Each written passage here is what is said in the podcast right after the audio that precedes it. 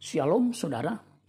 Renungan hari ini berjudul Umat yang Dikuduskan, Titus 2 ayat 14. Yang telah menyerahkan dirinya bagi kita untuk membebaskan kita dari segala kejahatan dan untuk menguduskan bagi dirinya suatu umat kepunyaannya sendiri yang rajin berbuat baik. Makna menguduskan dapat dijelaskan sebagai berikut.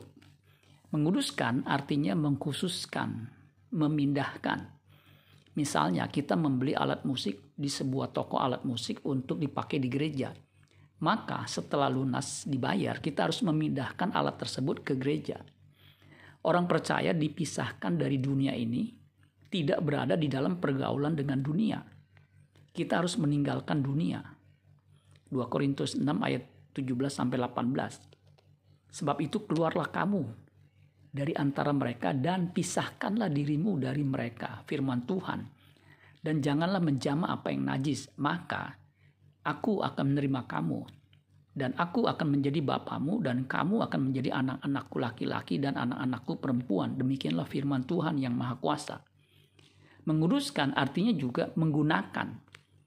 Hidup kita ini adalah alat untuk dipakai bagi pelayanan.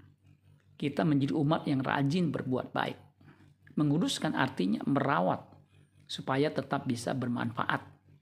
Menjaga alat tersebut agar bisa terus dipakai. Tubuh kita adalah bait roh kudus yang harus kita jaga dan rawat. 1 Korintus 6 ayat 19. Atau tidak tahukah kamu bahwa tubuhmu adalah bait roh kudus yang diam di dalam kamu.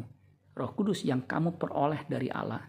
Dan kamu dan bahwa kamu bukan milik kamu sendiri.